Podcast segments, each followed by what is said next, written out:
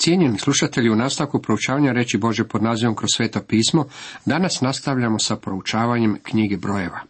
Osvrćemo se na 17., 18. i 19. poglavlje. Tema 17. poglavlju glasi Propupali Aronov štab. Sada će Bog potvrditi Aronovo svećeništvo i ustanoviti njega kao velikog svećenika. To će ustanoviti uskrsnuće.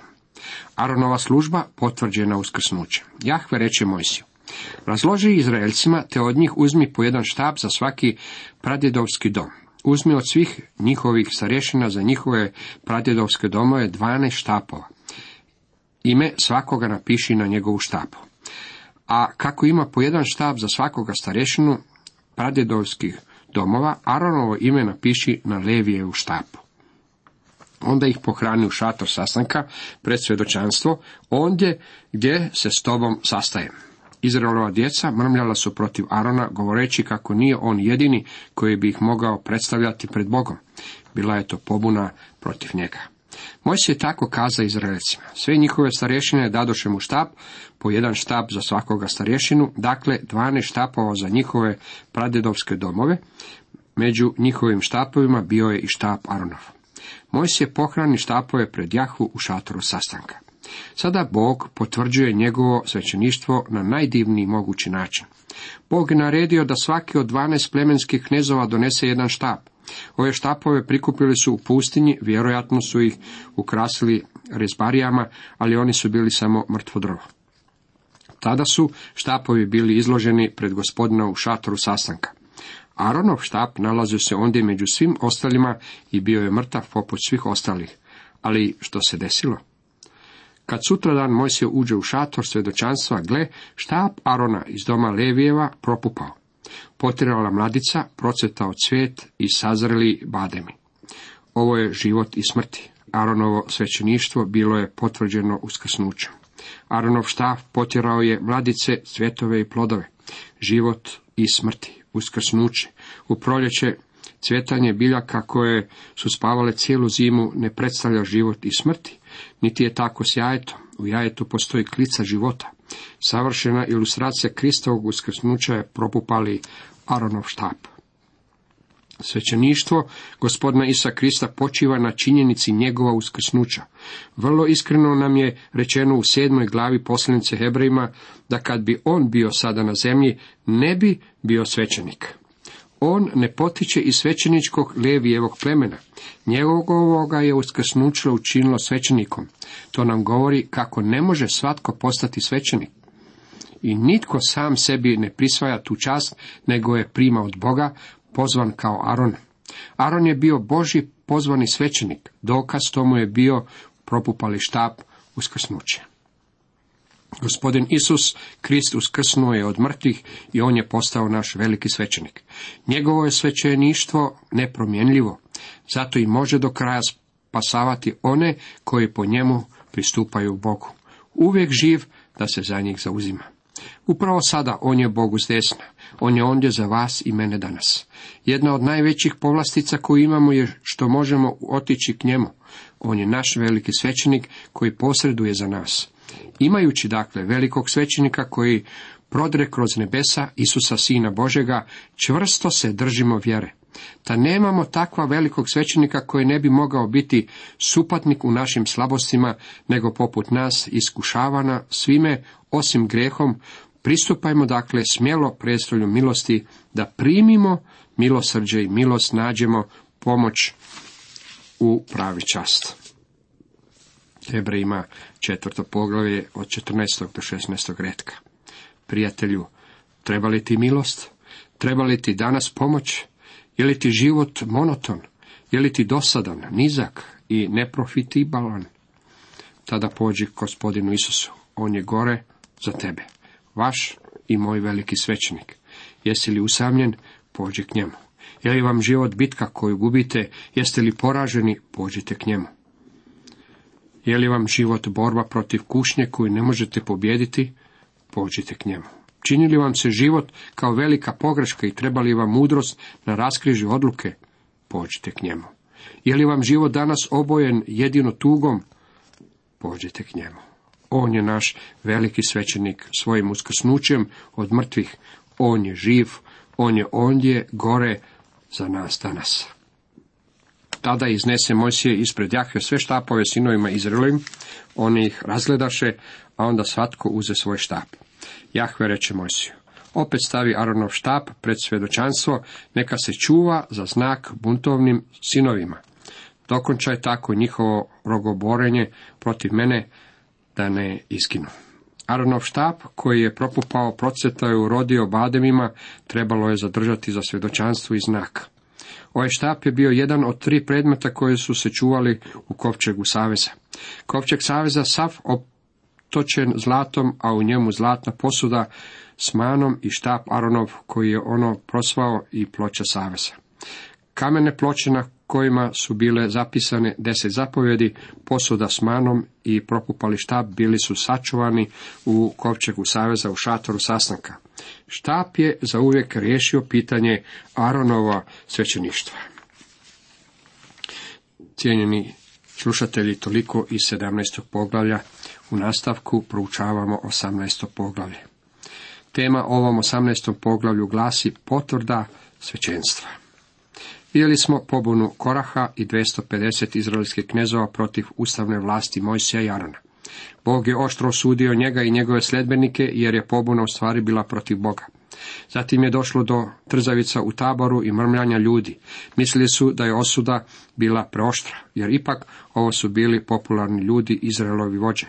Ovi ljudi mekog srca nisu rasuđivali duhovno, pa su svu krivicu svalili na Mojsija. Svejedno Mojsije nije bio ništa više kriv za njihovu smrt, nego je to bio Šimun Petar za smrt Ananije i Safire. Mišljenja sam kako je i sam Mojsije bio poprilično iznenađen onime što se zbilo. Zatim je nevolja došla na narod zbog mrmljanja. Aron je stao između živih i mrtvih i tako je on u stvari postao njihov posrednik u to doba. Nakon toga je Bog posvjedočio uskrsnućem o Aronovu svećenstvu, uzrokovao je da njegov štab propupa, procveta i donese ploda. Bog smatra neophodnim potvrđivanje svećenstva. Aron i Leviti potvrđeni na njihovim položajima i odgovornostima. Tada Jahve reče Aronu, ti, tvoji sinovi i tvoj pradjedovski dom s tobom bit ćete odgovorni za grijehe u svetištu, ti i tvoji sinovi s tobom bit ćete odgovorni za grijehe svojeg svećeništva. Bog Levitima kaže da su oni odgovorni za ono što se zbiva. Moramo zapamtiti kako je korak bio Levit, pobuna je započela unutar Levijeva plemena. Bila je vrlo ozbiljna. Bog im kaže da su oni odgovorni. Prijatelji, vi i ja smo odgovorni za naše kršćansko svjedočanstvo, naše obitelji i našu crkvu. Mnogi ljudi danas vole se zaogrnuti plaštem stava svetijih od tebe istaknuti svoju aerolu i govoriti kako crkva danas sve više otpada od prvotne nauke. To je istina, ali je jednako tako istina da kada se u crkvi pojavi greh, vi i ja snosimo određenu količinu odgovornosti. Ne možemo umaći odgovornosti za greh u našim životima, obiteljima i grijeh u crkvi. Vidite, upravo je o tome Bog govorio Aronu. Aron nije mogao gledati sve što se oko Levita zbivalo i zauzeti stav svetiji od tebe. Aron se nije mogao izdignuti ističući kako je on Boži izabranik, onaj kojeg je Bog odabrao za velikog svećenika. Boži čovjek treba živjeti u poniznosti. Boži čovjek preuzima odgovornosti. Pridruži k sebi i svoju braću od Levijeva plemena, tvoga pradjedovskog doma, neka ti se priključe da ti poslužuju tebi i tvojim sinovima s tobom pred šatorom svjedočanstva. Neka stoje na službu tebi i svemu šatoru, ali neka se ne približuju pokustvu u svetištu niti žrtveniku, da ne poginu oni i vi. Bog im jasno očituje kako su oni, to jest Aron i njegovi sinovi, zaduženi za svetište, njegovo pokustvo i žrtvenik. Zatim Bog ulazi u detalje u svezi s dijelovima žrtve koji pripadaju svećenicima. Trebali su se odražavati svojim dijelom od žrtvi, a cijela žrtva prikaznica trebala je biti dana svećeniku. Prikaznica se nije prinosila kao paljenica, već se davala svećeniku. Sve posvećene prinose što ih izraelski narod podižu, Jahvi predajem trajnim zakonom tebi. tvojim sinovima i tvojim kćerima s tobom. To je savez osoljen, trajan pred Jahvom, tebi i tvome potomstvu s tobom. Na taj se način pečatio zavjet u ono doba. Sol je bila neophodni sastojak svakodnevne hrane, a upotrebljavala se i u žrtvovanjima gospodinu. Osoljen savez postao je savez trajne obveze. Nemoj imati baštine u zemlji njihovoj, reče Jahve Aronu, niti sebi stječi posjeda među njima. Ja sam tvoj dio i tvoja baština među Izraelcima. Aron i svi leviti nisu smjeli imati udjela u zemlji. Nisu imali domaćinstva koja bi održavali, vinograde koje bi uzgajali ili maslinike koje bi štitili. Bog sam bio je njihovo nasljeđe. Dopustite mi da vam to približim vrlo jednostavnim riječima. Ljudi u crkvi trebaju plaćati svog propovjednika. Morate plaćati ono koji vam donosi duhovnu hranu. Čovjek koji svoje vrijeme provodi čineći taj posao ne može raditi na polju ili u uredu. Žalosno je vidjeti kada najbolji Boži djelatnici, kako ovdje tako i na misijskim poljima, moraju tražiti sekularno zaposlenje kako bi preživjeli. Služba pati, crkva pati. Bog je osigurao podršku za levite i jednako tako očekuje od crkve da podržava svog pastora.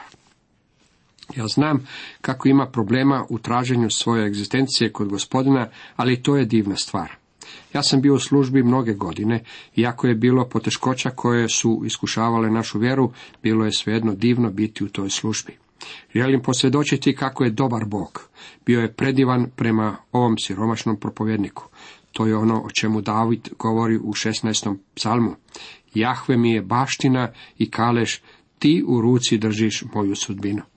Predivno je imati Boga, kao svoju baštinu svog rizničara i njemu se obraćati za svaku svoju potrebu. Veličanstveno je nalaziti se u takvom položaju. Gospodin je Levite stavio u takav položaj. Živjeli su od vjere. Levijevim sinovima, evo, predajem u baštinu sve desetine u Izraelu za njihovu službu, za službu što je obavljaju u šatoru sastanka. A Izraelci neka se više ne primiču šatoru sastanka, da ne navuku nase grijeh i ne poginu. Neka samo leviti obavljaju službu u šatoru sastanka i neka oni budu odgovorni za svoj grijeh. Trajna je to odredba za vaše naraštaje, među Izraelcima neka nemaju posjeda. Trebali su služiti u šatoru sastanka i izdržavati se desetinom u Izraelu. To je značilo da su leviti trebali živjeti od vjere. Često se postavlja pitanje trebaju li propovjednici, misionari i crkveni službenici davati crkvi. Danas mnogi misle da ne bi trebali. U svezi s tim želio bih nešto reći. Ovdje imamo posla s odredbama i pravilima u Mojsijevu zakonu.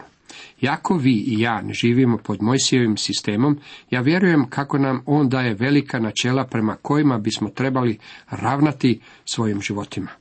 Oni su zemljovidi koji nam pomažu pronaći pravi put u područjima na kojima nam se postavljaju određena pitanja. Jahve reče Mojsiju, Levitima govori i reci kad od Izraelaca primate desetinu koju ja od njih dajem vama u baštinu, od toga onda vi prinesite podizanicu Jahvi desetinu od desetine. Bog je rekao Levitima da trebaju desetinu od onoga što prime priniti kao žrtvu njemu. Kršćanski djelatnik, tko god on bio, treba davati svojoj crkvi i kroz nju u crkveni program. Ja sam uvijek davao misijama i ohrabrivao svoje osoblje da učini isto. Uvijek sam određivao da posuda za prikupljanje dragovoljnih priloga prođe i preko propovjedaone kako bismo mi mogli postaviti primjer u svezi s davanjem. Imali smo i uzbudljivih iskustava. Naša je politika slati knjige i kazete misionarima bez naplate. Znate li da više od polovice njih ipak plati za te materijale? Imali smo misionara iz jednog od najistaknutijih misijskih odbora koji je bio na godišnjem odmoru, bio obeshrabren i mislio je da gubi svoju vjeru, ali je započeo slušati naš program. Nije propustio niti jednu emisiju i zatim je došao u našu centralu sa željom da dobije naše kazete. Željeli smo ih pokloniti, ali on insistirao da nam za njih plati ravnao se prema pravim načelima. Mnogi od naših misionara jednostavno ne mogu platiti i nama je drago kada im možemo dati naše kazete i materijale. Bio sam općinjen siromaštvom misionara na inozemnim poljima koje sam posjetio. Vozili su me u autima koji su više bili nalik kolima pogonjenim jednim konjem i u raspadu. Često je rezervoar u tim autima bio tako prazan da sam se pitao hoćemo li doći do aerodroma. Sramota je što ne plaćamo svoje misionare onako kako oni to zaslužuju, niti ih opremamo pravim sredstvima za obavljanje njihova posla. Ovo 18. poglavlje vrlo je praktično. Ima sasvim određenu poruku za nas danas. Cijenjeni slušatelji, toliko iz 18. poglavlja. U nastavku proučavamo 19. poglavlje. Tema ovom 19. poglavlju glasi pepeo crvene junice. Sada dolazimo do jedne od najzanimljivijih žrtvi. Ona se zove žrtva crvene junice, u najneobičnija je žrtva i pepeo crvene junice. Jahve reče Mojsiju Arnu, ovo je zakonska odredba što ju je Jahve naredio. Reci Izraelcima neka ti dovedu crvenu junicu, zdravu, na kojoj nema mane i na koju još nije stavljan jara. Ovo je prvi puta da se za žrtvu prinosi ženska životinja. A vi je predajte svećeniku Eleazaru, neka se zatim izvede izvan tabora i zakolje pred njim. Svećenik Eleazar neka uzme njezine krvi na svoj prst po njome poškropi sedam puta prema pročelju šatoru sastanka. Neka se onda junica spali na njegove oči, neka joj se spale koža, meso, krv i nečist. Potom neka svećenik uzme cedrovine, izopa i crvenoga prediva, pa ih baci usred vatre gdje se krava spaljuje. Neka svećenik opere svoju odjeću i svoje tijelo u vodi okupa. Poslije toga neka se svećenik vrati u tabor, ali neka je nečist do večeri. I onaj koji ju je spaljivao neka svoju odjeću opere i okupa svoje tijelo u vodi, te bude nečist do večeri. Koja je svrha ovog? A jedan čist čovjek neka pokupi pepe od junice pa ga pohrani izvan tabora na čisto mjesto, da se čuva Izraelskoj zajednici za vodu očišćenja, to je žrtva okajnica. Kako je to trebalo upotrebiti? Neka se za onoga koji se onečistio uzme pepela od životinje spaljene za okajnicu i nanj i u kakav sud stavi, nalije žive vode. Onda neka čist čovjek uzme izopa, zamoči ga u vodu, te poškorpi po šatoru, po svemu posuđu, po ljudima koji su tu bili, po onome koji se dotakao kostiju ili ubijenoga, ili preminuloga, ili groba. Neka čisti čovjek škropi nečistoga trećega i sedmoga dana, tako će ga na sedmi dan očistiti. Taj onda neka opere svoju odjeću, okupa se u vodi i neka je na večer čist. Ovo je neobična odredba, zvuči čudno, ali za nju postoje čvrsti razlozi. Kada su Izraelova djeca bila u pokretu i netko bi sagriješio, nisu tada mogli stati na tom mjestu, podići šator sastanka i obaviti obred prinošenja žrtve okajnice ili prinosnice. Što su stoga trebali učiniti kada bi čovjek sagriješio na putu? Uzeli bi pepeo ove junice, pomiješali ga s tekućom vodom, a zatim izopom poškropili osobu koja je sagrešila. Ovo zvuči vrlo čudno, zar ne? Ali to je bio način na koji se Bog obračunavao s grijehom ovih ljudi. Ispričat ću vam još jedan čudni događaj. Kad se gospodin Isus Krist sastao s učenicima u gornjoj sobi, prva stvar koju je učinio je bila pranje nogu njegovim učenicima. Zašto je to učinio? Šimonu Petru rekao je razlog ako te ne operem, nećeš imati dijela sa mnom. Da gospodin Isus nije oprao Petru noge, Petar ne bi mogao biti u zajedništvu s njim. On je došao od oca i vraćao se natrag ocu. A Isus je znao da mu je otac sve predao u ruke i da je od Boga izišao, te da k Bogu ide pa usta od večere. Odloži haljine, uze ubrus i opasa se. Isus Krist otišao je kocu i još je uvijek opasan obrusom služenja. Pravonik je Boža riječ, Sveti Duh je onaj koji ju je primjenjuje, a izop govori o vjeri. Kad vi i ja danas sagrešimo, Krist ne treba uvijek iznova umirati. Rečeno nam je u prvoj Ivanovoj, ako u svetlosti hodimo, kao što je on u svetlosti, imamo zajedništvo jedni s drugima i krv Isusa Sina njegova čisti nas od svakoga grijeha. To svjetlo je Boža riječ. Ako idemo u svjetlu, što vidimo? Vidimo da smo prljavi da nam je potrebno očišćenje. Boži duh nas presvjedočuje. Riječ nam kaže kako će nas krv Isusa Krista, Božeg Sina, nastaviti čistiti od svakog greha. Ali voda riječi i očišćujuća krv Isusa Krista moraju se primijeniti na nas. Ako priznamo grijehe svoje, vjeran je on i pravedan, otpustit će nam grijeh i očistiti nas od svake nepravde. Umro je na zemlji kako bi nas spasio. Živi ondje na nebu kako bi nas održao spašenima. Kad je Isus Krist umro za naše grehe, nije umro samo za grijehe koje smo počinili od vremena kad smo se rodili do vremena kada smo došli k njemu, već je umro i za one grehe koji će uslijediti nakon vremena dok smo došli k njemu, pa sve do vremena kada će nam dati vijenac. Nemojte mi samo reći kako čovjek više ne greši jednom nakon što je spašen. Grijeh u našim životima je nešto što mnogi kršćani niječu. Kršćani se očišćuju za crkvu, kupaju se subotom največer kako bi u nedjelju ujutro mogli čisti doći u crkvu. Rabe, deodorante i parfeme. Zajednice danas mnogo bolje mirišu zbog svih mogućih deodoranta, parfema i kolonskih voda, ali Bogu smrde groznije nego što je to bio slučaj ranije zbog svoje prljavštine. Koliki su gledali ono što nisu trebali gledati. Dolaze s prljavim očima. Koliki su slušali ogovaranja, tračeve tijekom tjedna. Koliki su slušali prljavštine koje ne bi trebali slušati. Oni dolaze s nečistim ušima. Neki imaju prljave ruke zbog onog što su učinili, a nisu trebali. Nekima su noge prljave jer su išli kamo nisu trebali. Oni misle kako odlaženje u crkvu sve čini dobrim i ispravnim. E, pa nije tako. Zbog toga Isus Krist kaže, ako te ne operem, nećeš imati dijela sa mnom. Dragi prijatelju, ako vam se crkvena služba čini mrtvom, a propovjet dosadnom, možda je to stoga što vam je potrebna kupelj, duhovna kupelj. Reknemo li da imamo zajedništvo s njim, a u tami hodimo, lažemo i ne činimo istine. Prijatelji, ne želimo lagati. Ako to učinimo, tada mu to moramo priznati. Tako je važno otići pred njega i priznati mu svoje grehe, a mnoge bi mogli mu ih i priznati, jer on i onako sve o vama već zna. Ali naše je zajedništvo tako divno, kada svoje grehe priznajemo njemu. Zašto ne odete njemu za očišćenje?